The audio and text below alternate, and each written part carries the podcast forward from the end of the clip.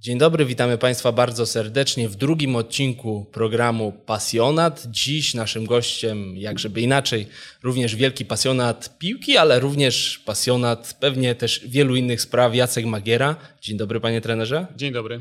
No właśnie to jest takie pierwsze pytanie, od którego chciałbym zacząć i tak mamy w tym programie, dopiero zaczęliśmy go emitować, ale tak mamy, że zadajemy pierwsze pytanie dla naszego gościa, z racji, że program nazywa się Pasjonat. Jakie ma pasje pozapiłkarskie? I to takie... No może to też być hobby, ale, ale jest coś, co takie pewnie w człowieku gdzieś siedzi w środku i tak yy, ciągnie do czegoś. Niektórzy do wędkowania, niektórzy pewnie do książek, a, a co ma takiego trener? Ja lubię spacerować i to iść sobie tak przed siebie, kilka kilometrów dziennie zrobić. Oczywiście nie ma za dużo czasu ostatnio na to, aby po prostu wyjść tak sobie z domu, iść przed siebie i rozmyślać. Natomiast jest to dla mnie na pewno taka forma relaksu, gdzie lubię to robić z dziećmi, lubię to robić z żoną. I sobie po prostu idziemy, niekoniecznie rozmawiamy, czasami w ciszy, czasami też idąc sam. Natomiast dla mnie pasją jest czas spędzony z rodziną, z dziećmi. I to jest dla mnie naj, najważniejsze. To jak widzę, jak się rozwijają, to w jaki sposób oni... też chłoną to, co się do nich mówi, jak, jak, jak się uśmiechają, jak, jakie mają pomysły, jak to realizują, z jaką pasją. Ten wiek, taki można powiedzieć wczesnoszkolny, jest, jest, jest piękny, bo poznają życie, poznają nowe rzeczy, które czasami przeinaczają, czasami ich zdania są wypowiadane w taki sposób, że człowiek się uśmiecha z tego, w jaki sposób te dzieci przekręcają pewne słowa, wyrażenia, zdania czy rozumienie rzeczywistości. A tak lubię siatkówkę, lubię czytać książki i to o różnej tematyce. Lubię spotykać się z ludźmi, to jest dla mnie też pasja taka, gdzie lubię rozmawiać z młodymi ludźmi, takimi, którzy też dodają otuchy, inspiracji, energii. Ogólnie lubię, lubię towarzystwo. Czasami być może po mnie tego nie widać, że jestem typem samotnika, natomiast na pewno mam wybrane grupy ludzi, z którymi spędzam czas i jest to, jest to dla mnie bardzo wartościowe.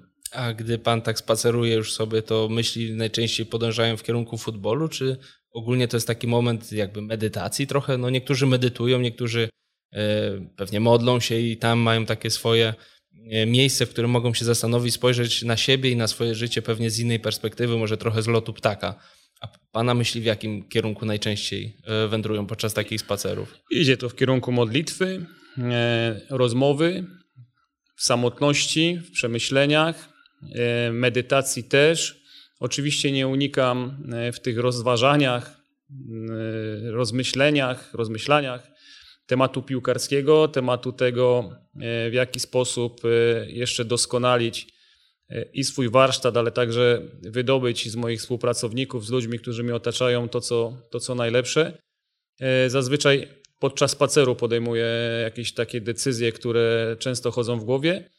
No i też głównym takim tematem, celem tych moich podróży takich jest też wyrzucenie śmieci z głowy, czyli tego, co jest niepotrzebne, zamknięcie pewnych tematów. I kiedyś to robiłem podczas biegu.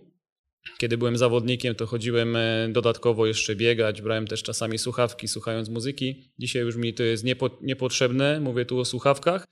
I wolę mimo wszystko spacer niż bieg.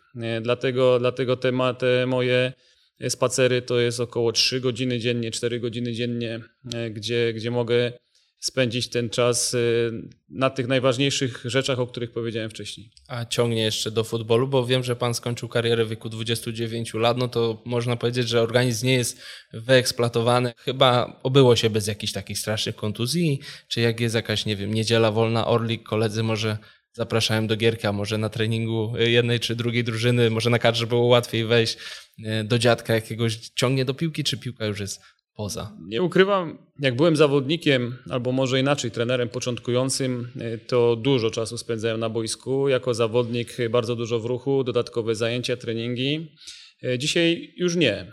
Dzisiaj nie ciągnie mnie do tego, aby wyjść na Orlik, pograć sobie z rówieśnikami, czy też z osobami młodszymi. Z młodszymi dlatego, że głowa chce, natomiast nie jestem w stanie już pewnych rzeczy zrobić na boisku tak szybko, jakby, jakbym, jakbym chciał. Nie ukrywam, że taką jedyną formą dzisiaj piłkarską, którą stosuję, jeżeli chodzi o czynny ruch, to jest siatkonoga. i w siatkonogę grywam z zawodnikami, z siatkonogę grywałem na zgrupowaniach reprezentacji.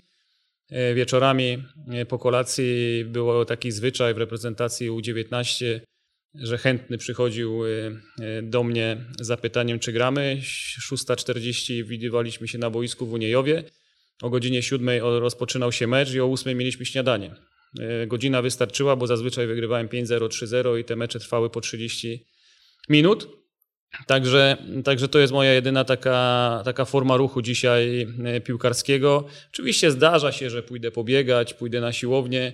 Natomiast to, co powiedziałem, bardziej dzisiaj potrzebny mi jest spacer, aby, aby oczyścić głowę. Jest pan skromny? Tak w życiu codziennym. Czy uważa pan, że skromność to jest czasem przesada, taka gra poza czasem? Ktoś, kto powinien wierzyć we własne umiejętności, jest fałszywie skromny. Jak to u pana wygląda? Ja wierzę we własne umiejętności, wierzę w siebie. Natomiast skromność, no też byśmy musieli sobie tutaj powiedzieć, co to jest definicja skromności. Ja nie jestem stand-uperem, ja nie jestem osobą, która będzie zabawiała, skakała przy linii, w szatni, robiła różne jakieś rzeczy, które często właśnie mówi się, że to jest człowiek pewny siebie. Ja tą pewność siebie w zupełnie inny sposób staram się przekazać. Dla mnie bardzo ważna jest merytoryka, dla mnie bardzo ważne jest to, w jaki sposób to przekazuję, z jakim przekazem w ogóle chcę wejść i do szatni, i do ludzi, z którymi rozmawiam. Są różne definicje pewności siebie i każdy sobie na to pytanie może odpowiedzieć sam. Ja jestem ambitną osobą, zawsze taką byłem.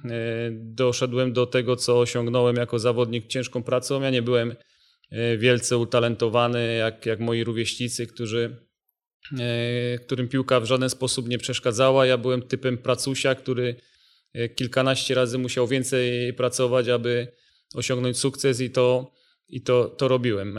Lubię, lubię dyscyplinę, a jeszcze bardziej lubię samodyscyplinę, bo, bo wiem, że bez tego nie osiągniemy żadnego sukcesu. Jeżeli coś będziemy odkładać na później, na jutro, no to to ucieknie. Dlatego systematyka, ale też otwarta głowa, która jest bardzo ważna w sporcie, która jest bardzo ważna w życiu, powoduje to, że chcąc iść z duchem czasu, z duchem gry, z duchem tym, jak się rozwija i, i piłka nożna, ale także młodzi ludzie, jeżeli się w jakiś sposób człowiek zdrzemnie, to zostanie na tych samych zasadach, które stosował dziesięć lat temu. Nie lubię czegoś takiego, bo nigdy tego nie robiłem albo bo zawsze to robiłem. Nie ma czegoś takiego. Jeżeli będziemy podchodzić w ten sposób, że ja bym na przykład z tym samym przekazem dzisiaj w drużynie Śląska Wrocław był jak w Legii cztery lata temu czy osiem lat temu w drugiej drużynie Legii, to na pewno nie byłbym w stanie się dogadać z zawodnikami, a nie przekazać tego, co chcemy, bo świat i, i sport idzie do przodu, a piłkarze, ludzie, którzy nas otaczają, no widzą wszystko. Tak samo jak i ja widzę wszystko, co robią zawodnicy, czy ktoś jest obrażony, mowa ciała, która jest bardzo ważna, że on nie zagrał w jakimś meczu, że on trzy dni dopiero po meczu jest w stanie gdzieś tam zareagować, na, chce pokazywać swoje niezadowolenie. Mnie to już nie rusza. Był taki moment, że oczywiście były momenty, gdzie z takimi zawodnikami rozmawiałem, natomiast wiem, że to jest strata czasu.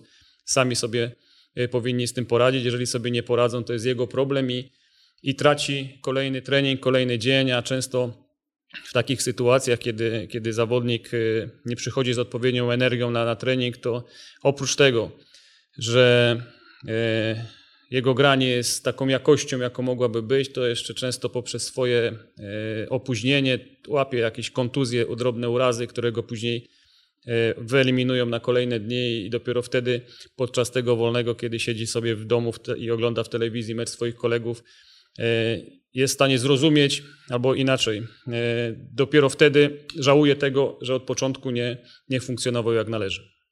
Był właśnie takim przykładem piłkarza, który doszedł sam, chociaż pewnie gdzieś tam te bariery po drodze były, trzeba było kolejne szczeble przeskakiwać i wydaje mi się, a może się mylę, to mnie pan sprostuje, że dzięki temu większą odpowiedzialność rzuca pan na piłkarzy, że nie jest pan trenerem, który by jakiekolwiek wymówki, alibi przyjmował od zawodników, tylko po prostu pan zrzuca na nich odpowiedzialność. I czy elementem składowym takiego podejścia nie jest to, że Śląsk gra trójką zawodników z tyłu, ma nowy system i zawodnicy są, mam wrażenie takie, dopasowywani do tego systemu, a nie przyjmuje pan czegoś takiego, że trzeba system dostosować do zawodników, że podchodzi pan długofalowo i ci zawodnicy, którzy będą pasowali panu na dłuższą metę, to w Śląsku będą grali. Nie ma czegoś takiego łapu-capu na, bo za tydzień gramy. Zanim zdecydowaliśmy się na to, aby zagrać w systemie jeden trzy cztery trzy, czyli zmienić całkowicie, zrobić rewolucję w drużynie, zrobiliśmy analizę SWOT, słabe strony, mocne strony, szanse, zagrożenia każdego zawodnika i omówiliśmy, ale i przeanalizowaliśmy pod kątem taktycznym, technicznym, motorycznym i poznajemy mentalnie, bo mentalnie można zawodnika widzieć w pewnym wycinku. Natomiast mentalność to jest zbiór życia danego zawodnika przez bardzo długi czas, pół roku, roku, dopiero po roku można wywnioskować i powiedzieć pewne rzeczy poprzez zbieranie danych i spostrzeżeń dotyczących danego zawodnika. Zazwyczaj wtedy, kiedy trener wchodzi pierwszy raz do, do szatni, ja przynajmniej przychodząc tutaj do Śląska, przez pierwszy miesiąc czułem się, jakbym siedział w kinie i oglądał znakomity film z wieloma rolami do Oscara. Każdy z zawodników był skoncentrowany w stu procentach, chciał się pokazać, nie był też czasami sobą. I dopiero po miesiącu czasu, kiedy, kiedy już to pierwsze takie, można powiedzieć, ciśnienie zaczęło odpuszczać. Miesiąc miodowy się skończył. Każdy zaczął być sobą i wtedy... Wtedy dopiero widać pewne nawyki, pewne zachowania, które nie do końca są adekwatne do tego, jak zawodnik się stosuje. Ja miałem kiedyś taką sytuację też w Legii Warszawa jako, jako trener pierwszego zespołu. I zawsze przed treningiem i zawsze po treningu trener przygotowania psychomotorycznego był do dyspozycji zawodników i robił takie P D T, czyli przygotowanie do treningu. Różne ćwiczenia, stabilizacja, Praca, praca nad dysfunkcją mięśni, jakieś tam rzeczy, które trzeba korygować, praca siłowa, siłownia, elementy koordynacji. No i tak bym mógł mówić dalej, co, co trzeba robić. I takich zawodników, którzy, można powiedzieć, cyklicznie uczestniczyli w tych zajęciach, było siedmiu ośmiu. I był moment, kiedy zostałem zwolniony z Legii i rano mieliśmy mieć trening, został on odwołany i po południu przyjechał już nowy trener. I na tej samej sali, na której pracowało ośmiu zazwyczaj zawodników, tego dnia pojawiło się dwudziestu sześciu. dwudziestu sześciu, którzy przyszli, ćwiczyli, pewne rzeczy robili tylko i wyłącznie dlatego, że przyszedł nowy trener. Po miesiącu czy po dwóch miesiącach na tej sali samej, która, która miała miejsce, znaczy na tej samej sali w Warszawie zostało już tylko tych piłkarzy ośmiu. Czyli to jest coś, co, co jest bardzo ważne. Systematyka, praca, świadomość nad, nad swoimi słabościami to są rzeczy, które są bardzo istotne, jeżeli chodzi o, o, o, o pracę. Natomiast to, co powiedziałem, ta mentalność, o której tutaj mówimy, ma ogromny wpływ na to, w jaki sposób drużyna będzie szła do przodu i czy w ogóle będzie szła do przodu.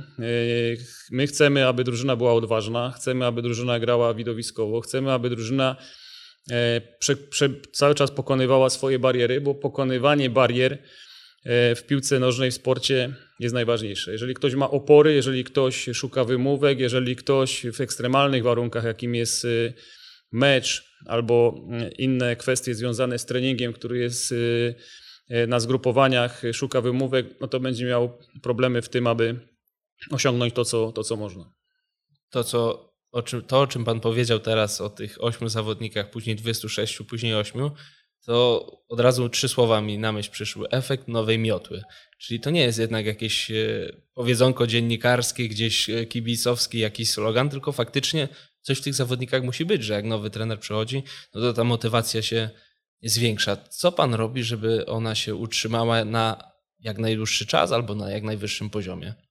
Motywacja w sporcie jest bardzo ważna, natomiast też powiem jedną rzecz taką, że nie oszuka zawodnik trenera, bo oszukuje siebie. Nie pracując nad sobą, nie chcąc się rozwijać na świeżości tak zwanej, on dojdzie do pewnego momentu. Też nie można porównywać zawodników już bardzo doświadczonych, którzy już są na u schyłku swojej kariery do, do młodych piłkarzy. Często ci młodzi zawodnicy patrzą tylko i wyłącznie na, na tych doświadczonych, ale nie, nie wiedzą, jak oni, jaką oni musieli pokonać drogę, żeby do tego szczytu swojego dojść. I to jest, to jest kolejny etap i temat, o którym zawodnicy powinni, powinni pamiętać.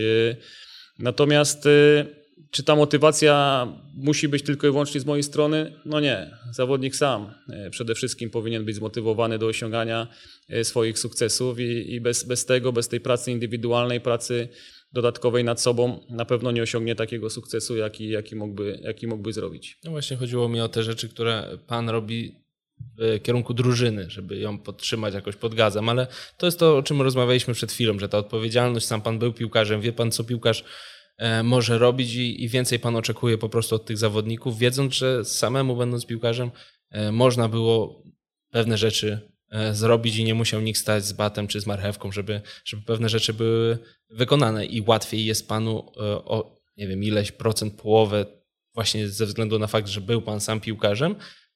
Czy ci trenerzy, którzy nie mają przeszłości piłkarskiej, wiadomo powiedzenie Arrigo Sackiego, że, że koń, że jockey, wszystko wiemy, ale, ale pewnie ci trenerzy mają jakiś feler i muszą to nadrobić. Bardzo trudno to, to nadrobić, spotyka pan się pewnie też z takimi szkoleniowcami, jak oni to, to robią i co panu pomogła, w czym panu pomogła ta, ta kariera piłkarska? Najbardziej. Pomogła bardzo kariera piłkarska. Przede wszystkim z czuciem szatni, z tego, że siedziało się kiedyś po tej drugiej stronie. Natomiast zawodnicy często nie zdają sobie sprawy z tego, jak trudno jest zarządzać grupą ludzi, trenerowi. Często zawodnicy, nie często, zazwyczaj zawodnik patrzy tylko i wyłącznie na siebie, na swoje ego, na swoje Na swoje, na swoje dobro i kieruje się zasadą tylko ja jestem tutaj najważniejszy i wszystko mi się należy. Trener zarządza trzydziestoosobową drużyną, w której są różne charaktery, różne narodowości, plus sztabem, który też dzisiaj wynosi około szesnaście osiemnaście osób. Zmierza się jeszcze z dodatkową odpowiedzialnością za wynik. Do tego dochodzą dziennikarze, do tego dochodzą kibice, cała otoczka i to jest proces bardzo złożony. I tutaj każde słowo wypowiedziane, każda decyzja, w zależności od tego, w jakim klubie się pracuje, jest albo komentowana i krytykowana, albo chwalona, patrzy się na każdy, każdy ruch. Natomiast ja jestem bardzo zadowolony z tego, że mogę coś takiego robić, bo, bo zawsze jako zawodnik już dążyłem do, do tego, aby za jakiś czas być po tej drugiej stronie i układać to po swojemu. Natomiast ja bym nie powiedział tutaj, że trener, który grał w piłkę, będzie lepszym trenerem niż ten, który nie grał w piłki. Nie ma czegoś takiego. To, co mówiłem na początku, każdy ma inną drogę, każdy obiera inną drogę, każdy ma inny styl, nie ma dwóch takich samych. Każdy trener zwraca na wiele innych rzeczy, które dla niego są ważne. Jeden pojedzie na atmosferze, drugi będzie jechał tylko na taktyce, trzeci będzie w połowie i tym, i tym, czwarty coś innego będzie robił. Ja nie ukrywam, że, że chcę ze sztabem iść w kierunku swoim, obranym przez nas modelu pracy i, i, i w tym, w tym się rozwijamy. Gdzie to nas zaprowadzi? Zobaczymy, czas pokaże. Natomiast ja chcę, abyśmy pracowali przede wszystkim nie szablonowo, żebyśmy nie, nie byli rozp- nie tyle rozpracowywani, ale, ale, ale w taki sposób łatwy. E, tak, łatwy, no nie szablonowi, żebyśmy byli. Rozumiem. To, co pan powiedział o tym kinie, też mi od razu przypomniało jeden z wywiadów wcześniejszych, w których też pan powiedział, że zawodnicy w tym pierwszym miesiącu pozwalają sobie na jakąś tam rzecz, albo inaczej powiem. Sprawdzają, na co mogą sobie pozwolić. Jestem ciekaw, na co mogą sobie pozwolić u Jacka Magiery i co się zmieniło na przykład od czasów Legii Warszawa, że teraz mogą sobie pozwolić na więcej niż zawodnicy Śląska, niż wtedy Legii, czy może na mniej. W jakich kwestiach pan odpuścił, a jakie kwestie pan hmm, przykręcił śrubę i zakazał czegoś, co kiedyś było można? Ja bym tutaj odchodził w mojej pracy od zakazów.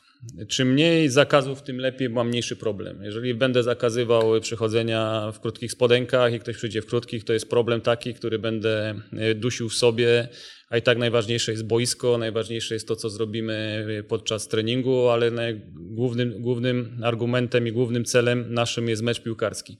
Każdy z zawodników, z którym pracuję, pracowałem, każdemu powtarzam, że chcę, żeby był kozakiem, ale kozakiem na boisku. Niektórzy byli kozakami poza boiskiem, natomiast już na boisku wychodząc nie pokazywali tego, co mówili, w jaki sposób się zachowywali. Trzeba tu powiedzieć, że pracujemy z młodymi ludźmi, którzy, których różnice wiekowe są bardzo duże. Przedział wiekowy w Śląsku Wrocław dziś to jest osiemnaście trzydzieści siedem lat, czyli praktycznie pokolenia, które różni tych, tych ludzi. I to też jest coś, na co, na co warto zwrócić uwagę. Są młodzi ludzie, którzy dopiero ten świat poznają, którzy wchodzą w świat dorosłości, którzy wchodzą w świat pieniędzy, którzy zarobią kilkadziesiąt tysięcy złotych i, i zgłupieją, bo też są takie sytuacje, gdzie, gdzie nie do końca później szanują to, co mają. Są tacy, którzy być może za wcześnie do pewnych rzeczy doszli, bo jest młodzieżowiec, który gra, który dostaje miejsce w, na poziomie ekstraklasy i, i nie potrafi do końca to spożytkować w taki sposób, w jaki należy, bo jego myślenie i sposób koncentracji i też wiarygodności tego, gdzie jest, często jest przez niego rozpatrywana pod kątem liczby minut czy meczów, które rozegrał, a nie do końca rozwoju i umiejętności, które, które są. Także takich przypadków jest bardzo dużo. Ja chcę podchodzić do wielu zawodników bardzo indywidualnie i to nie jest tak, że, że młodych cisnę albo tylko od nich wymagam, a starszym pozwalam. Nie, są pewne ustalenia, które, które są stosowane. Nie... Nie zawsze trzeba o pewnych rzeczach z wieloma zawodnikami, z którymi pracowałem, pracowałem mówić, gdyż sami, sami widzą, w jaki sposób reaguje na to, co jest dobre, a co jest złe.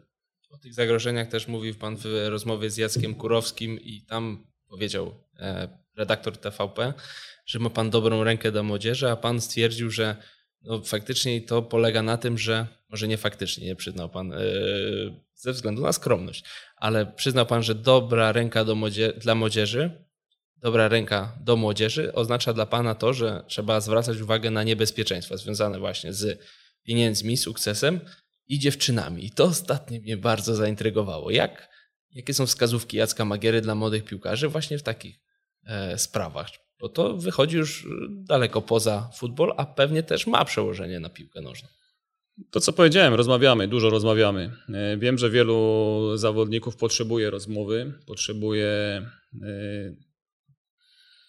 osoby, z którą nie tylko będą rozmawiać o piłce nożnej, bo to są bardzo ważne aspekty i wiele, wiele osób, wiele osób, wiele rzeczy, które zostało rozwiązanych poza boiskiem, później miało wpływ na to, co ten zawodnik robił na, na boisku. I rozmowa na ten temat pozwoli usłyszeć, spojrzeć na, na to, co, co dany zawodnik robi z drugiej strony. Nie zawsze taka rozmowa jest dobra z mamą, z tatą. Czasami rozmowa z obcą osobą, w cudzysłowie obcą, no bo też wiadomo, że pracując ze sobą tutaj nie można mówić o jakimś zupełnie obcym człowieku, który, z którym się spędza praktycznie codziennie przez kilka, kilka godzin. Dużo pomaga. No ale to, co, to, co mówiłem, praca, świadomość, samodyscyplina to są rzeczy, które ci zawodnicy powinni mieć. I tak wracając jeszcze do tej ósemki zawodników, którzy wtedy ćwiczyli, pracowali nad sobą, to czy byłem w Zagłębiu Sosnowiec, czy byłem w Legii, czy byłem w reprezentacji Polski do lat dwudziestu, czy dzisiaj jestem w Śląsku, to, to muszę z pełną świadomością powiedzieć, że to są ci, którzy najdalej zachodzą zazwyczaj. I, i to jest coś, co się ma cały czas we krwi. Ja często powtarzam, że piłkarzom, nie tylko młodym, każdemu. Czym szybciej poznasz tajemnicę sukcesu, tym lepiej. Niektórzy tą tajemnicę sukcesu poznają w wieku dwudziestu lat, niektórzy w wieku dwudziestu pięciu lat, niektórzy wydaje się, że poznali, a nie poznali w wieku dwudziestu ośmiu, trzydziestu lat. A są i też tacy, którzy nigdy tej tajemnicy sukcesu nie poznali, bo im się całą karierę wydawało. Albo już przechodząc na drugą stronę, dopiero przeanalizując to co, to, co robili, doszli do wniosku, co to jest. Wielu zawodników, z którymi rozmawiałem, a najwięcej właśnie rozmów takich z młodymi ludźmi miałem podczas zgrupowań reprezentacji. Każdy z nich na dzień dobry zadał mi pytanie, bo jak na koniec zadałem pytanie, czy chcesz coś zapytać, to, to wielu z nich właśnie jedno z pierwszych pytań było, co to jest ta tajemnica sukcesu? Chcieliby od razu otrzymać gotową receptę, gotową receptę i odpowiedź. To nie takie proste, aby, aby powiedzieć i, i robić. To jest szereg rzeczy, które, które należy stosować i, i doskonale wiemy, co to jest tajemnica tak, sukcesu. Tak sobie wyobrażam, że nie podszedł Pan do młodego piłkarza i nie wyciągnął mu jakiegoś papieru a la paragon z wypisanymi cechami, jakich kobiet nie szukać. Nie szukaj takiej, takiej, takiej. Nie, Chyba, że to, też są takie wskazówki. Nie, nie, takich, takich nie. Ja w ogóle yy, wielokrotnie Spotykałem się z zawodnikami w towarzystwie ich, ich drugich połówek. Szliśmy na kolację, na obiad, gdzie, gdzie rozmawialiśmy rzadko o piłce, bardziej o, o życiu.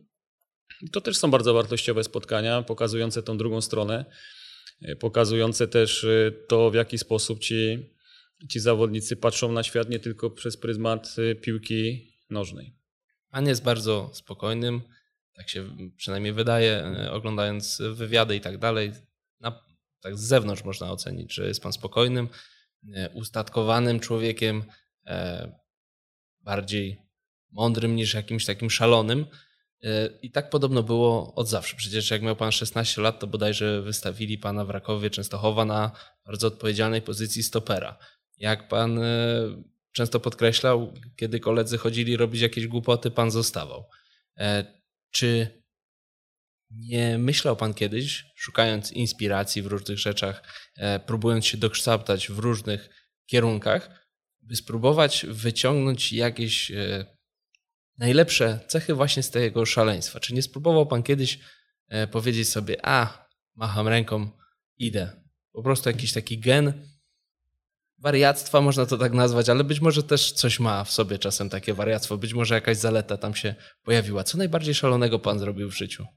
Nie wiem, nie pamiętam szalonego. Też byśmy musieli tutaj rozwinąć, definiować, zdefiniować to po pierwsze i rozwinąć nieodpowiedzialnego, coś, coś takiego, nie zwracającego ale... na ryzyko, na jutrzejszy dzień, po prostu żyjącego chwilą. Ale tak jest. To nie jest tak, że ja mam wszystko zaplanowane, że od, od kreski do kreski trzeba zrobić. Ja żyję chwilą. Ja się z tego cieszę i ja nie chcę żyć jak mnich, który przychodzi do klubu, siedzi, ogląda siedem godzin jakiś mecz, analizuje czterdzieści razy tą samą sytuację i tego samego mam wymagać od, od zawodnika, nie od zawodnika, tylko od moich współpracowników.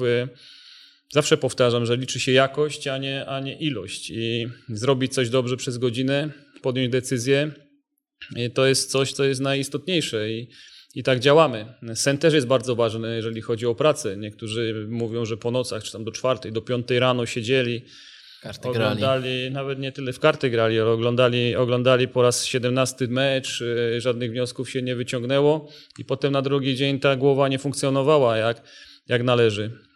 Nie, nie, to, to, to nie, ja lubię iść, iść na kolację, lubię się napić lampkę wina, siąść sobie z, z kolegami, z rodzinami na, na wolnym powietrzu, zrobić ognisko. Jak jest jeszcze gitara, to już w ogóle jest wspaniała sprawa pośpiewać. Pan gra czy śpiewa? Ja grałem kiedyś na akordeonie, natomiast nie grałem na tym akordeonie już ze trzydziestu lat. Dlatego trudno powiedzieć, czy coś bym dzisiaj zagrał. Na może gitarze... tak z jazdą na rowerze. Może, może, chociaż myślę, że to jest trudniejsze, bo oprócz tego, że są klawisze i, i basy, to jeszcze jest miech, którym trzeba sterować i jeszcze trzeba mieć słuch, żeby odpowiednio zagrać i czytać nuty, które, które są ważne. Ja grałem na akademii kiedyś w szkole, Fale Dunaju. Pamiętam to jak dziś, ten mój występ. Uczyłem się na gitarze, uczył mnie Damian Zbozień, zawodnik dzisiaj Wisły Płock. To jest chłopak, który przyszedł do Legii Warszawa, do młodej ekstraklasy z Łącka i złapaliśmy dobry kontakt. Uczył mnie na tej gitarze, nie nauczył mnie grać na tej gitarze. Także pytanie, czy on jest, czy on jest takim nauczycielem, czy ja jestem takim uczniem. Ale, ale lubię, lubię gitary i, i, i zawsze jak się pojawiało ognisko, bo jeździliśmy w góry, tam do Pawła Kozuba, do, do jego rodzinnych stron, to, to lubiliśmy i, i pośpiewać, i, i pograć w piłkę przy ognisku, zjeść kiełbaskę, napić się. Ja piwa nie lubię, ale jakieś tam lampkę wina białego, czerwonego. I to są klimaty, które, które, się, które się pamięta. Lubię, ogólnie lubiłem, byłem kiedyś harcerzem, byłem zuchem, takie właśnie klimaty typowo młodzieżowe, gdzie, gdzie, gdzie się spędzało czas na świeżym powietrzu, że się robiło jakieś podchody, jakieś, jakieś dostawało mapy, trzeba było pokonywać pewne miejsca, rozwiązywać zagadki. To jest to, co, co, co lubiłem i, i, i nie ukrywam, że z sentymentem do tego, do tego podchodzę. Mamy dla pana kilka zagadek, ale to jak już zapowiedzieliśmy przed rozpoczęciem nagrania, będzie na koniec mały quiz. Nie wiem, jaka jeszcze będzie nagroda, ale może mi przyjdzie coś na myśl podczas tej, podczas tej rozmowy. No właśnie, a jeszcze takie jedno pytanie, nie wiem, czy to nie będzie za bardzo prywatne. Zawsze może trener postawić gdzieś tamę i nie przejdziemy dalej, ale zapytam, no bo tak mówiliśmy o tych kobietach piłkarzy, pan mówił o ogniskach. Jestem ciekaw, jak pan poznał żonę? W jakich okolicznościach? Żonę poznałem na stadionie, na Legii. Madzia... Znaczy wtedy nie, nie, nie, jakby mi ktoś powiedział po tym pierwszym naszym spotkaniu, że Madzia będzie moją żoną, to bym nie uwierzył. I Madzia też podejrzewam, żeby... Nie, było jakieś faux pas, czy? Nie, nie było ani faux pas, ani, ani nic takiego, co by było aż, aż tak godne opowiadania o tym. Natomiast Magda przyszła z bratem na Stadion Legii tylko i wyłącznie dlatego, że mama, czyli dzisiaj teściowa, nie chciała puścić samego Piotka na stadion, który wtedy miał lat trzynaście chyba, a dojeżdżali do, na Stadion Legii spod Warszawy około czterdzieści kilometrów i pojechała tam Madzia też z nim. No i taki był pierwszy, pierwszy kontakt, że Piotrek wszedł po autograf, Madzia tam przy nim stała i, i się zapytała, czy, czy nie byłbym w stanie im załatwić biletów na mecz Polska-Anglia. Ja już nie pamiętam, czy te bilety załatwiłem, czy nie. Chyba załatwiłem. Natomiast dałem im numer telefonu i ten, i ten kontakt był taki bardzo sporadyczny, że rozmawialiśmy ze sobą raz na pół roku, raz na rok. I dopiero po dziesięciu latach takiej właśnie znajomości bardzo sporadycznej zdecydowaliśmy się na, na, na, na chyba byliśmy w tym, na czekoladzie w, w Wedlu, w Wedlu w Warszawie. No i tam zaczęliśmy częściej się spotykać niż raz na rok. Dzisiaj jesteśmy ze sobą, szczęśliwa rodzina, dwójka dzieci, co jest dla nas największym skarbem i, i z tego powodu się bardzo cieszymy. Także ja mówię, że człowiek sobie może planować, Pan Bóg się śmieje i jestem przekonany, że to nie jest przypadek, że, że jesteśmy razem. No tak, chcesz rozśmieszyć Boga, powiedzmy o swoich planach, jest takie powiedzenie. Tak dzieci, jest. To jest chyba taka... Też oprócz tego, że szczęście, że radość, że takie standardowe pewnie każdy, kto ma, kto ma dzieci, ten, ten wie, o czym mowa. Natomiast nawet podchodząc trochę pod futbolowe sprawy, pan się zajmuje młodzieżą, był pan selekcjonerem U dwadzieścia, zna pan młodych piłkarzy, ale to, że te dzieci cały czas przychodzą z jakimiś nowinkami, z jakimiś rzeczami, które normalnie trener bez właśnie dzieci w tym wieku nie wiedziałby o pewnych sprawach, a tu nagle jest pan y, tak naprawdę cały czas doładowywany taką wiedzą, niedostępną może nawet dla przeciętnego trenera i to pewnie też ułatwia kontakt z młodymi ludźmi, czy to jeszcze nie jest ten wiek i jeszcze nie te, nie te fale? Nie, to, to fale są cały czas i, i, i to jest wielka inspiracja i piękne, piękne rzeczy, chociaż ja się tak śmieję i w ogóle się ze mnie śmieją w wielu przypadkach, że ja mam bardzo dużo dzieci. Oprócz Janka i Małgosi to jeszcze setka rozsianych po Polsce. Niektórzy są już w Europie i jak czasami jest tak, że niektórzy mówią, czy dla mnie bardzo ważny jest Dzień Nauczyciela, bo wielu zawodników dzwoni z życzeniami, to, to złośliwi w cudzysłowie oczywiście przychylni mówią, że dla Jacka najbardziej, yy, najważniejszym dniem jest Dzień Ojca, dwudziestego trzeciego czerwca, bo dostaje najwięcej telefonów i, i, i wielokrotnie tak jest. No w każdej drużynie, w której miałem, yy, niektórzy zawodnicy mają pod górkę, w cudzysłowie też powiem, bo są uznawani za, za, za, za dzieci, czyli za, za moich synów. Ja od nich wymagam, tak jak od każdego, śmiejemy się czasami z jakichś tam rzeczy, które, które, które robią koledzy, takie docinki, to jest piłkarska szatnia normalne, ale mi, mi z tym dobrze. Także jakbym miał wymieniać tych, tych, tych dzieci, to, to rzeczywiście jest spora, spora grupa, niektórzy się nie kryją wręcz z tym, wręcz przeciwnie, niektórzy się trochę jeszcze buntują albo stają do pionu, uciekając od, od tego, ale ja nie mam z tym żadnego problemu i w tej szatni, w której siedzimy, też bym mógł powiedzieć, kto jest uznawany za syna przez kolegów starszych, o. Chociaż nie będę może mówił. A, no dobra. No ale, ale rozejrzymy się i po wieku, po wieku kogoś tam pewnie byśmy wytypowali. Jednym z takich pewnie dzieci jest Nikola Zalewski. Pan jest dumny z tego, co prezentuje obecnie ten piłkarz, że już się przebił.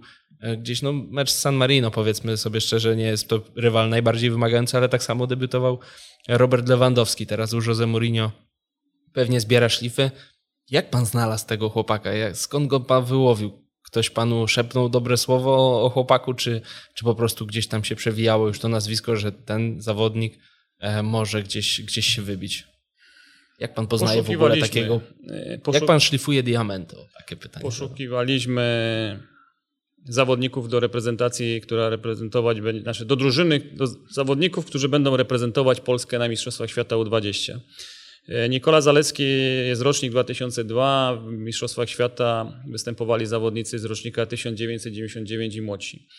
W głównej mierze drużynę opieraliśmy na zawodnikach rocznik dziewięćdziesiąt dziewięć dwa tysiące z wiadomych względów. Natomiast Nikola Zalewski już był zawodnikiem, który przez scouting Polskiego Związku Piłki Nożnej, przez trenerów Marcina Dornę, Bartka Zaleskiego, Przemka Małeckiego. Nie chcę tu mówić jeszcze kogo, żeby, żeby kogoś, kogoś nie pominąć, a być może on miał też duży bardzo wpływ na to, że, że Nikola był w kręgu zainteresowań piłkarskich, piłkarskiej reprezentacji. Natomiast ja się wybrałem do Rzymu i pamiętam, zadzwoniłem do Nikoli, zapytałem go, jak będzie wyglądał jego najbliższy dzień, tydzień. Powiedział mi, że grają mecz, że mają dzień wcześniej trening, ale mówi do mnie, że że nikogo nie wpuszczają na, na, na ten ośrodek treningowy A S Roma, nawet rodzice nie mogą wejść, nikogo. Konkret, konkretnie wszyscy stoją za płotem. Ja odpowiedziałem tylko: Nikola, nic się, nic się nie martw, ja przyjadę do Rzymu, zobaczę twój mecz, spotkamy się, pójdziemy na obiad, porozmawiamy. No i pojechałem do, te, do tego Rzymu, dojechałem do tego ośrodka treningowego, podchodzę oczywiście do... do do szlabanu, który, który był. Podchodzę do pana portiera, który siedział, i mówię, że, że chcę obejrzeć trening Nikola Zales, Nikoli Zaleskiego. Jestem trenerem reprezentacji, szykujemy się do Mistrzostw Świata. On oczywiście powiedział, że to jest niemożliwe, nikogo nie wpuszczają. No ale nie ma rzeczy niemożliwych, to co powiedziałem. Pierwsze co zrobiłem, to wyjąłem telefon. Myślałem, że jak Wałęsa przeskoczył pan przez płot.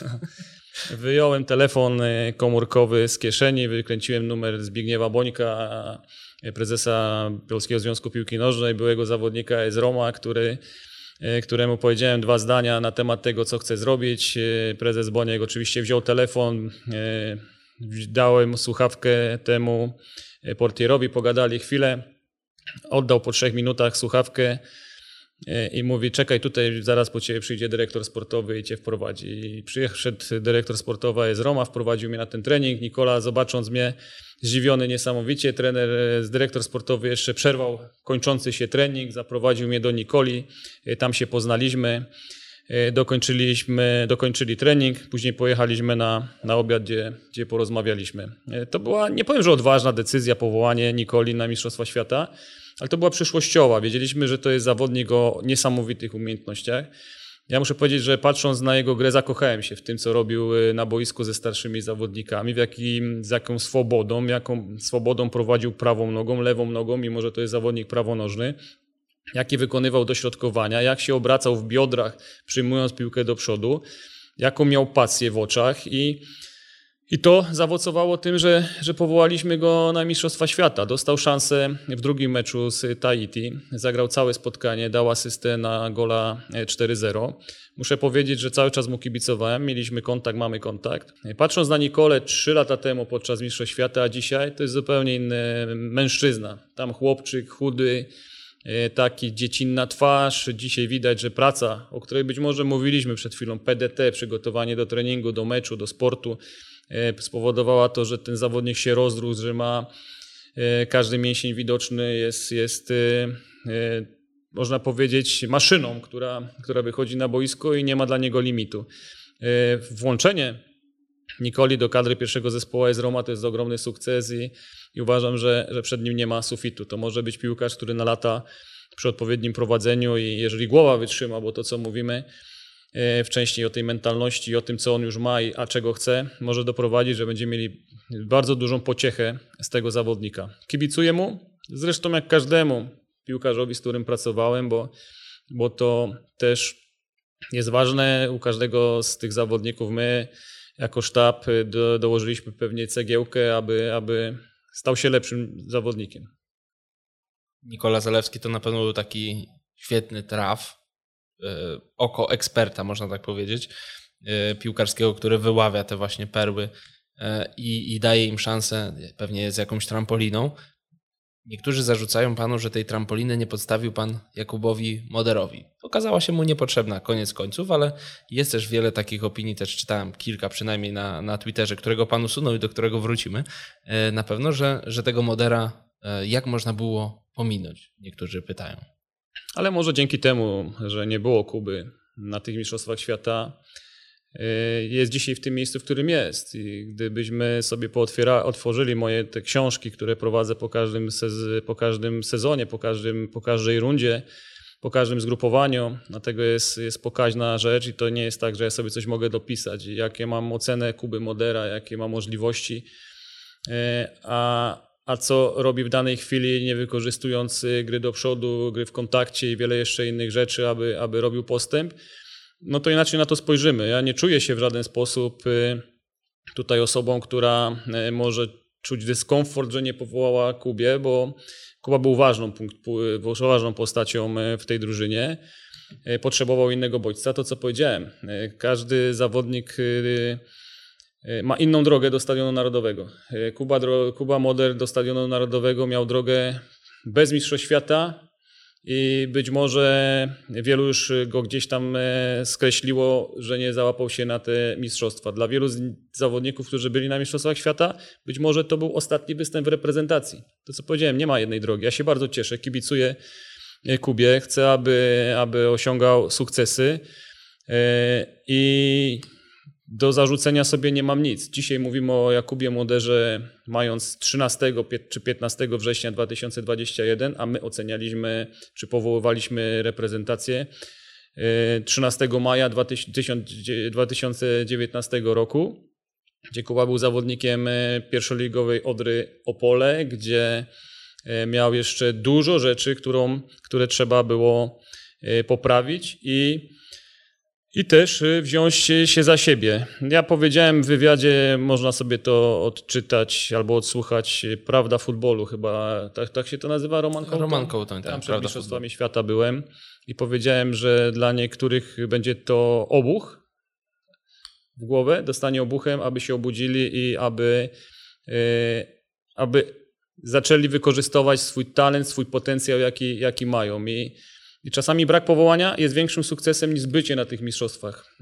I być może być, by strefa komfortu, która, która jest niestety złudna dla, dla wielu sportowców, nie pozwoliłaby Kubie wejść na ten poziom, na którym jest, jest dzisiaj. I no brawo, no ja, ja to co powiedziałem, cieszę się i, i, i liczę na to, że, że, że Kuba jeszcze nie powiedział ostatniego słowa. Tak samo jak i każdy inny, to co powiem, zawodnik, który, który był na tych mistrzostwach, który nie był, z którym pracowaliśmy pięć minut, godzinę, z którym pracowaliśmy trzy lata. Każdemu kibicuję i, i każdy ma po prostu realizować to co, to, co sobie zaplanował i to, co chce. Strefa komfortu, ja bym tak nazwał przepis o młodzieżowcu i być może, pewnie się pan ze mną nie zgodzi, że ten przepis jest potrzebny, ja mam akurat inne zdanie, to pewnie jest temat na dyskusję na zupełnie inny odcinek, ale tak sobie myślę, kiedy pan mówił o, po pierwsze w pierwszych minutach powiedział pan o tym, że niektórzy nie doceniają tej szansy, jaką dostają.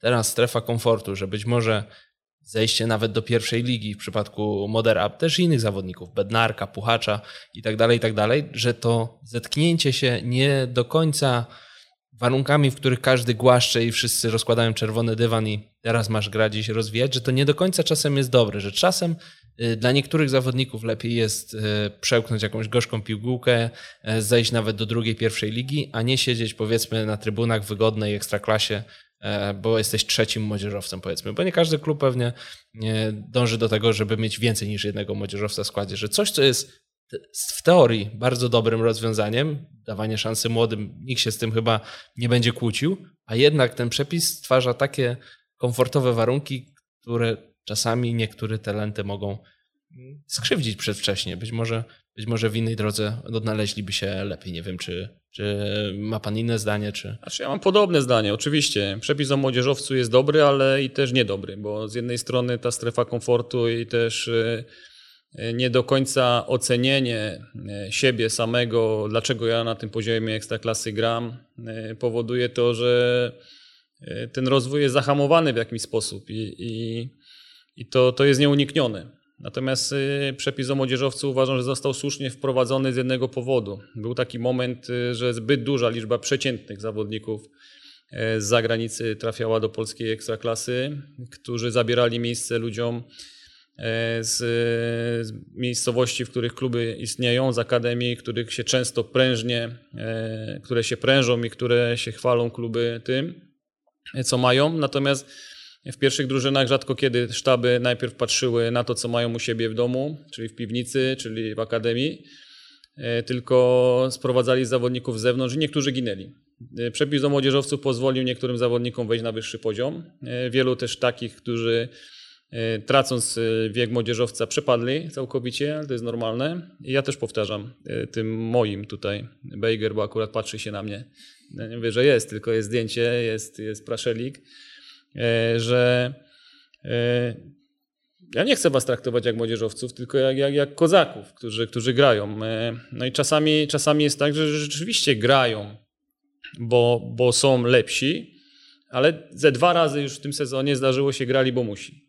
Grają, bo muszą, bo musi być młodzieżowiec na boisku i to jest najgorsze, nie do zaakceptowania i sam będąc zawodnikiem mnie by coś takiego irytowało. Natomiast pytanie, jak oni do tego podchodzą, jak, jak są świadomi tego, w jaki sposób grają. Czasami zmudne jest też to, że dostaje zawodnik młodzieżowy wybrany do jedenastki kolejki, gdzie no patrząc na analizę później tego meczu, na to, co zrobił, jak zrobił, co powinien, co mógł poprawić, no nie do końca jest zbieżne z tym, co ocenią ludzie wybierający takiego zawodnika. I to jest też taki moment, gdzie, gdzie ten zawodnik no nie może, nie może patrzeć na swoją grę poprzez zwycięstwa w ostatnim meczu, czy poprzez właśnie tego powołania do tej, do tej jedenastki, tylko oni muszą przede wszystkim patrzeć pod kątem rozwoju. Jeżeli będą patrzyli pod kątem jednego czy dwóch meczów albo zadowolenia z tego, co, co mają, no to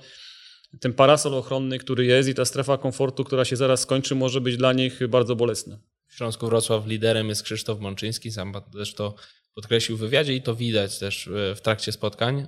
Sam Mączyński powiedział w wywiadzie chyba w futraku, że dopóki on jest w Śląsku, to jeszcze pana chyba nie było we Wrocławiu, dopóki on gra w piłkę, to pewna hierarchia w szatni musi być zachowana. Jak już mówimy o tych młodych, to że młody musi, powiedzmy, te piłki gdzieś tam zgarnąć, że mimo tego, że wszyscy są traktowani na równo, jeśli chodzi o, no, z wyjątkiem przepisu, jeśli chodzi o wystawianie składu, no to jednak ta hierarchia w szatni jest, przynajmniej była. Pytanie, czy jest nadal. W Śląsku taki czasem sznyt szatni taki, że, że widać, że niektórzy zawodnicy są starsi, niektórzy młodsi, że nie ma kompletnej równości, chociaż różnice się pewnie z biegiem lat zacierają. Znaczy, powinna być cały czas i, i to, to jest nieuniknione w szatni piłkarskiej. Oczywiście trzeba odróżnić dyscyplinę, samodyscyplinę od złośliwości, chamstwa. Tego nie toleruję, ale tego nie ma. Tutaj młodzi zawodnicy doskonale wiedzą, jakie mają obowiązki, o, na, o co mają zadbać, jak mają poruszać się po tej strefie piłkarskiej, piłkarzy w szatni. Są starsi zawodnicy, którzy są dla nich i autorytetami, ale także niekiedy mentorami w tym, co, co, co robią i co się dzieje. Krzysiek jest osobą, która bardzo dobrze w tych warunkach funkcjonuje i, i bardzo dobrze sobie z tym radzi. To jest element też kapitana, trzymanie szatni, trzymanie pewnych rzeczy, które, które są. No musi być porządek, z bałaganu nic się nie, nie zrobi, nie, nie osiągnie i, i to jest, to jest okej. Natomiast na boisku, no nie wyobrażam sobie na boisku, że młody nie, nie odbierze piłki starszemu, że młody nie, nie strzeli albo młody nie, nie zrobi wślizgu, młody nie będzie walczył z Mączyńskim, no bo tu o Krzyśku mówiliśmy. Nie, jeżeli w taki sposób będzie podchodził, no to no nie ma szans na to, aby osiągnąć sukces. Na boisku nie można mieć żadnych kompleksów, trzeba walczyć o swoje od początku. A czym dłużej taki młody zawodnik będzie się tego obawiał, tym, tym dłużej będzie tracił czas. A, a sport jest taki, gdzie, gdzie ten czas tak idzie. I przed chwilą się rozpoczynał sezon, dzisiaj już jesteśmy po pierwszej przerwie reprezentacyjnej, za chwilę będzie druga przerwa reprezentacyjna. Jeżeli ktoś coś chce odkładać na później, no to, to traci miesiące, lata, a czasami całą karierę. I nie ma. Zaczynaj od razu. Rób, rób to, co, to, co potrafisz, to co, to, co możesz, żebyś potem nie żałował. Kiedy pan, kiedy pan zostawał trenerem Śląska Wrocław, to Bogusław Kaczmarek e, chyba w jednym z jakichś artykułów, tak czytałem, że powiedział, że P Z P N robi błąd, ponieważ Jacek Magiera powinien zostać przy Paulo Souzie i być w sztabie niczym Adam Nawałka za czasów Leo Benhakera. Być może to już nie te czasy, kiedy przychodził Leo Benhaker i z tych naszych chatek nas wydobywał, tylko już te poziomy trenerów tak się w Polsce podniosły, wiedza, świadomość, dostęp do różnych informacji, różnych zagadnień taktycznych, że już chyba nie ma takiej potrzeby. A pan jak to, jak to widzi? Czy to mogłoby coś panu dać, czy to już nie jest ten etap kariery trenerskiej, żeby, żeby się przy Portugalczyku uczyć w sztabie pierwszej reprezentacji Polski? Ja myślę, że tu w ogóle nie ma o czym rozmawiać w tej chwili, zastanawiać się, co by było gdyby, bo był jasny przekaz, kończyły się mistrzostwa, znaczy eliminacje do Mistrzostw Europy U dziewiętnaście ze względu na pandemię odwołane, brak możliwości tworzenia czegoś z reprezentacją. Decyzja o odejściu z P Z P N-u, szybki angaż w Śląsku Wrocław, koncentracja na tym, co, co, tutaj, co tutaj robimy. Nie ma, nie ma w ogóle dla mnie możliwości, aby cokolwiek w, tej, w tym pytaniu komentować.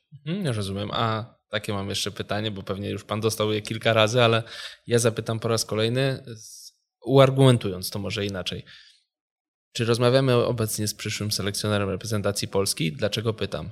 Ponieważ kiedy był pan piłkarzem, wcześniej pan skończył karierę, to przyznawał pan, że już pan wiedział, że będzie trenerem.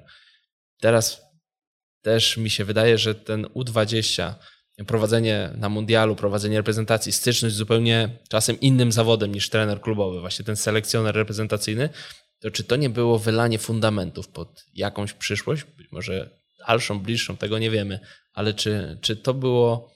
Mm, kwestia mundialu i tego, że własny kraj organizuje taką imprezę, że, że, że nie wiem, można się czegoś nauczyć, czy jednak gdzieś tam ten dalszy cel też był gdzieś z tyłu głowy przy podejmowaniu decyzji? Znowu powinniśmy wrócić do, do tego, do tej odpowiedzi. Człowiek planuje, Pan Bóg się śmieje i tutaj nie ma co komentować w tej chwili też.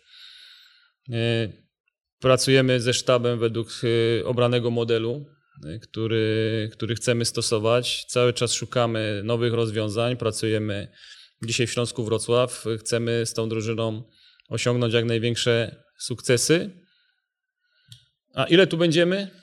Tego nie wiemy. Ja, no, być może dwadzieścia siedem lat jak Alex Ferguson, już być trenerowi może. Guli też tego życzyłem w Wiśle Kraków, ale yy, no nie wiem, jeśli taka kariera by była w porządku, ale chyba gdzieś tam, no bo ja nie wierzę, że pan nie jest tak... Yy, Wiadomo, że nie można tworzyć planów i być pewnym, że się je zrealizuje. Sam pan mówi, Bóg się śmieje.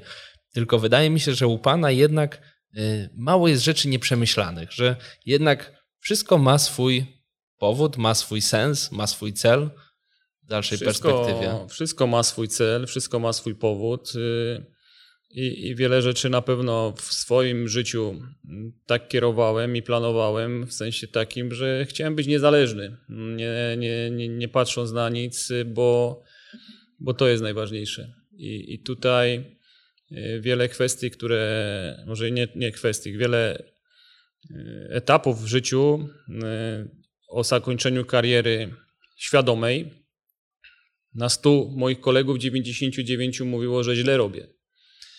Po pięciu latach czy po dziesięciu latach powiedzieli, że dobrze zrobiłem.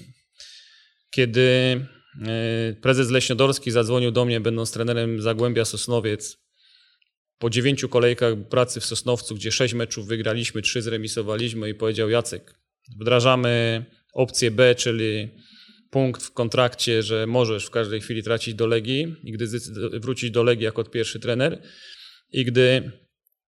Zdecydowałem się na to, na stu kolegów dziewięćdziesięciu dziewięciu mówiło, że źle robię. Po czterech miesiącach powiedzieli, że dobrze zrobiłem.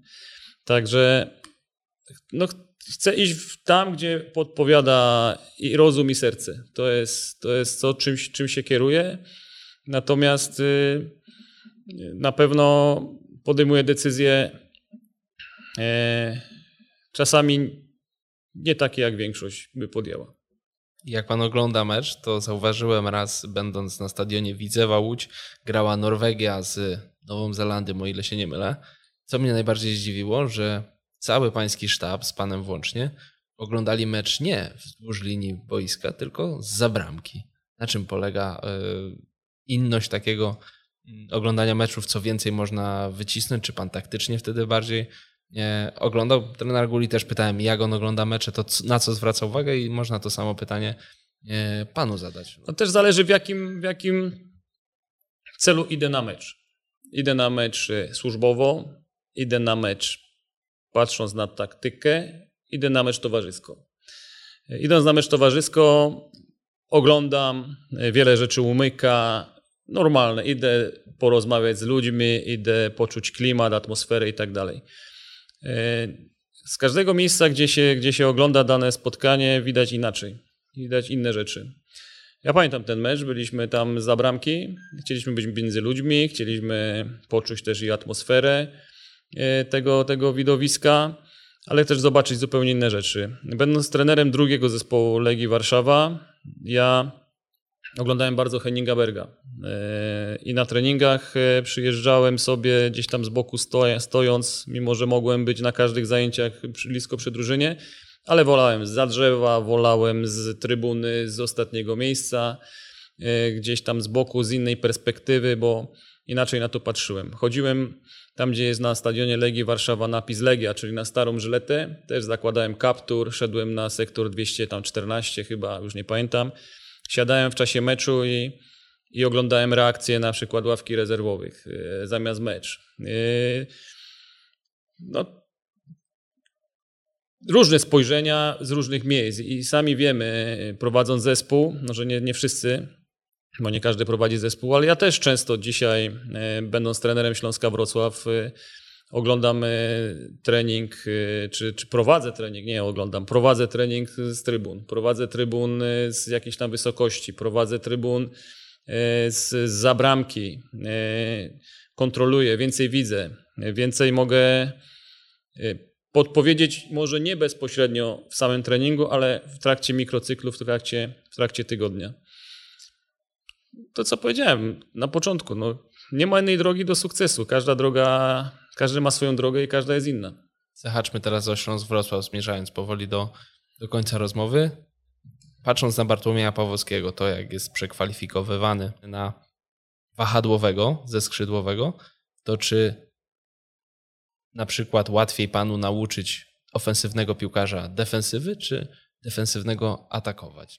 Otwartość, przekonanie to są dwie, dwie ważne cechy piłkarza, szczególnie doświadczonego.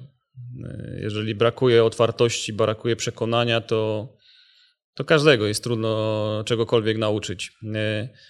Bartek miał bardzo dużo miejsca na rozwój w tym aspekcie.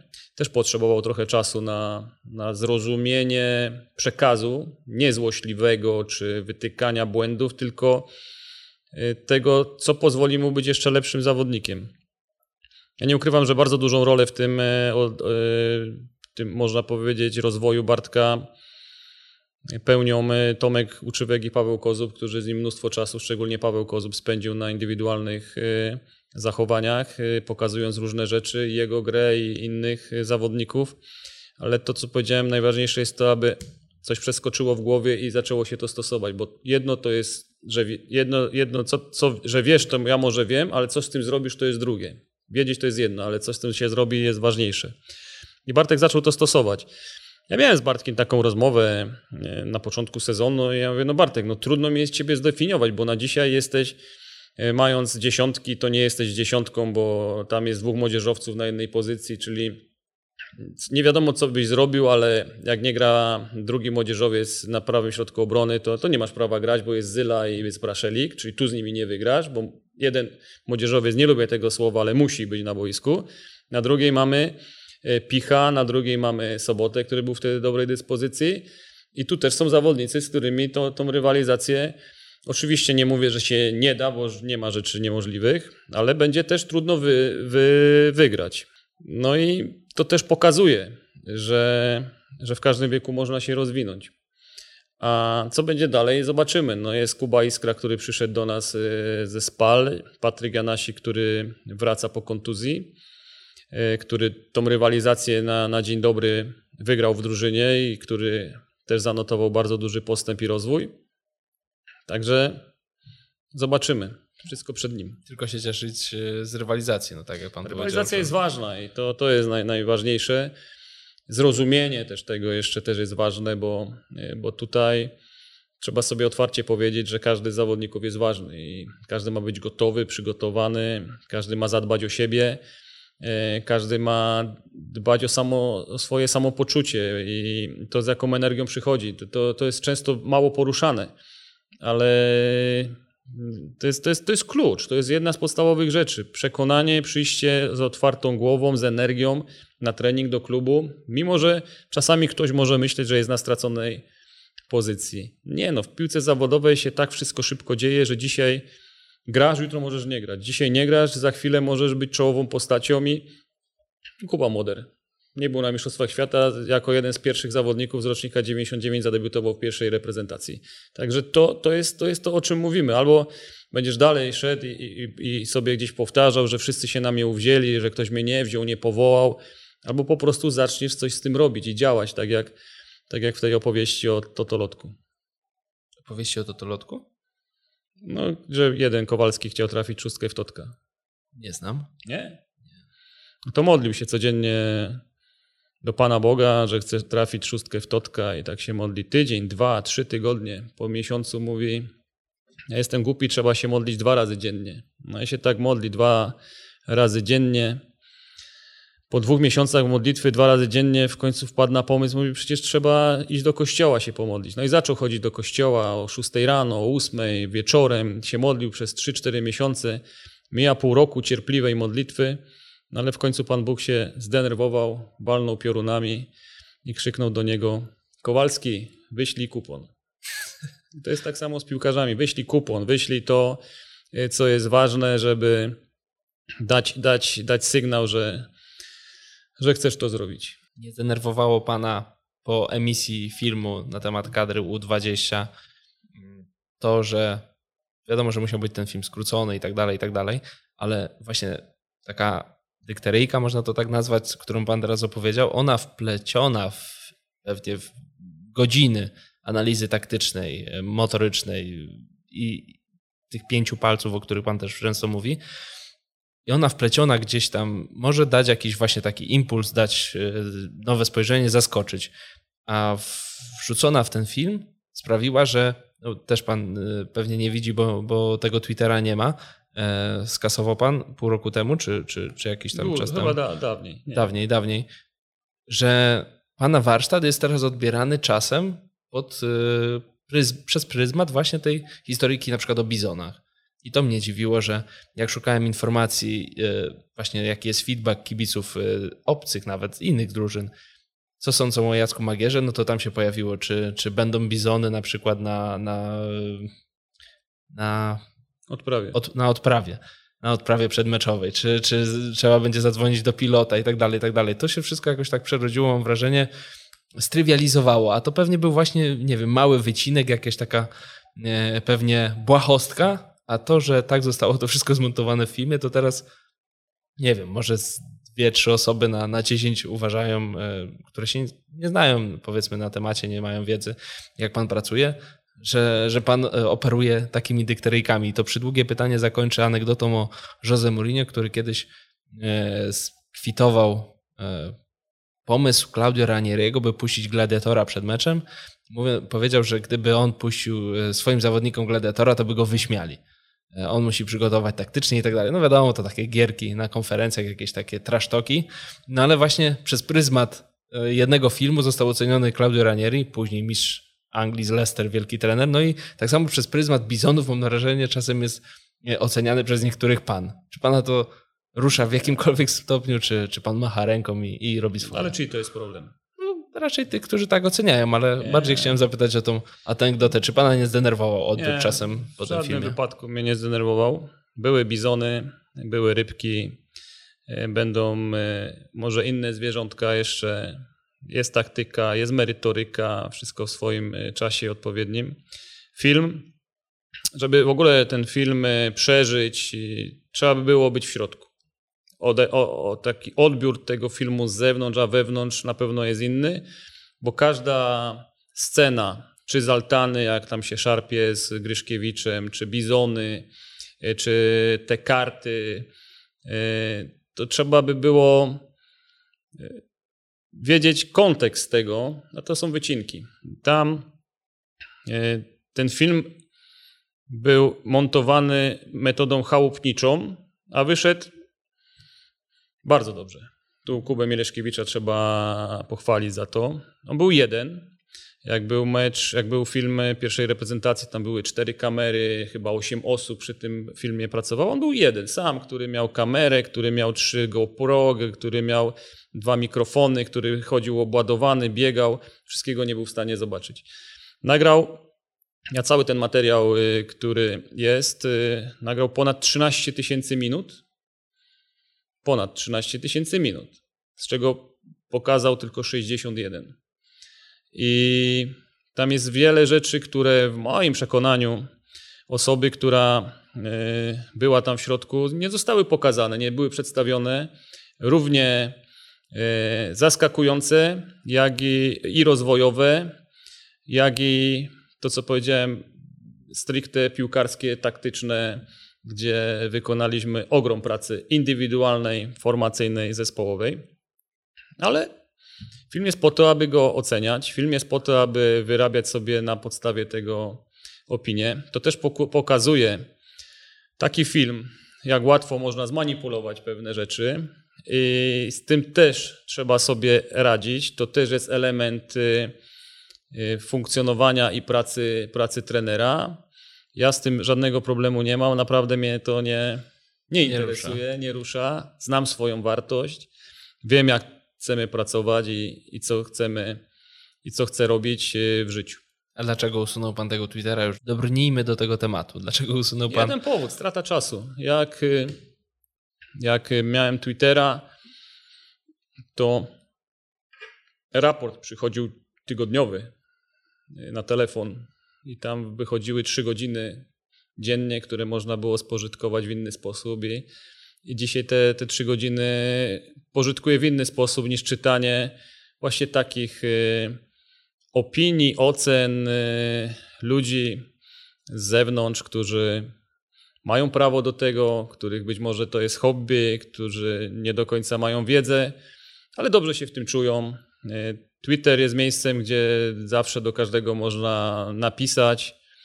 Natomiast mi to jest niepotrzebne. Jeżeli mam ochotę do kogoś napisać, to to robię, chociaż nie ukrywam, że wolę inną formę komunikacji, rozmowę, spotkanie i do tego dążę, aby, aby spotykać się z tymi ludźmi, z którymi przede wszystkim chcę, z którymi czuję się dobrze, z którymi czuję rozwój i, i z którymi są pewne wartości przekazywane. A co pan najbardziej lubi we Wrocławiu? Ja Wrocław dopiero poznaję i, i tutaj trudno mi jest na razie zająć jakiekolwiek stanowisko, powiedzieć, co mi się najbardziej podoba, bo znam, znam piosenkę Niebieskie Tramwaje, którą lubiłem zawsze, a dzisiaj ma dla mnie jeszcze większy wymiar, bo śpiewając, znaczy słuchając tej piosenki, mniej więcej wiem już, do jakich dzielnic się ta piosenka odnosi. Knął po szynach niebieskie tramwaje, po wrocławskich ulicach, tak?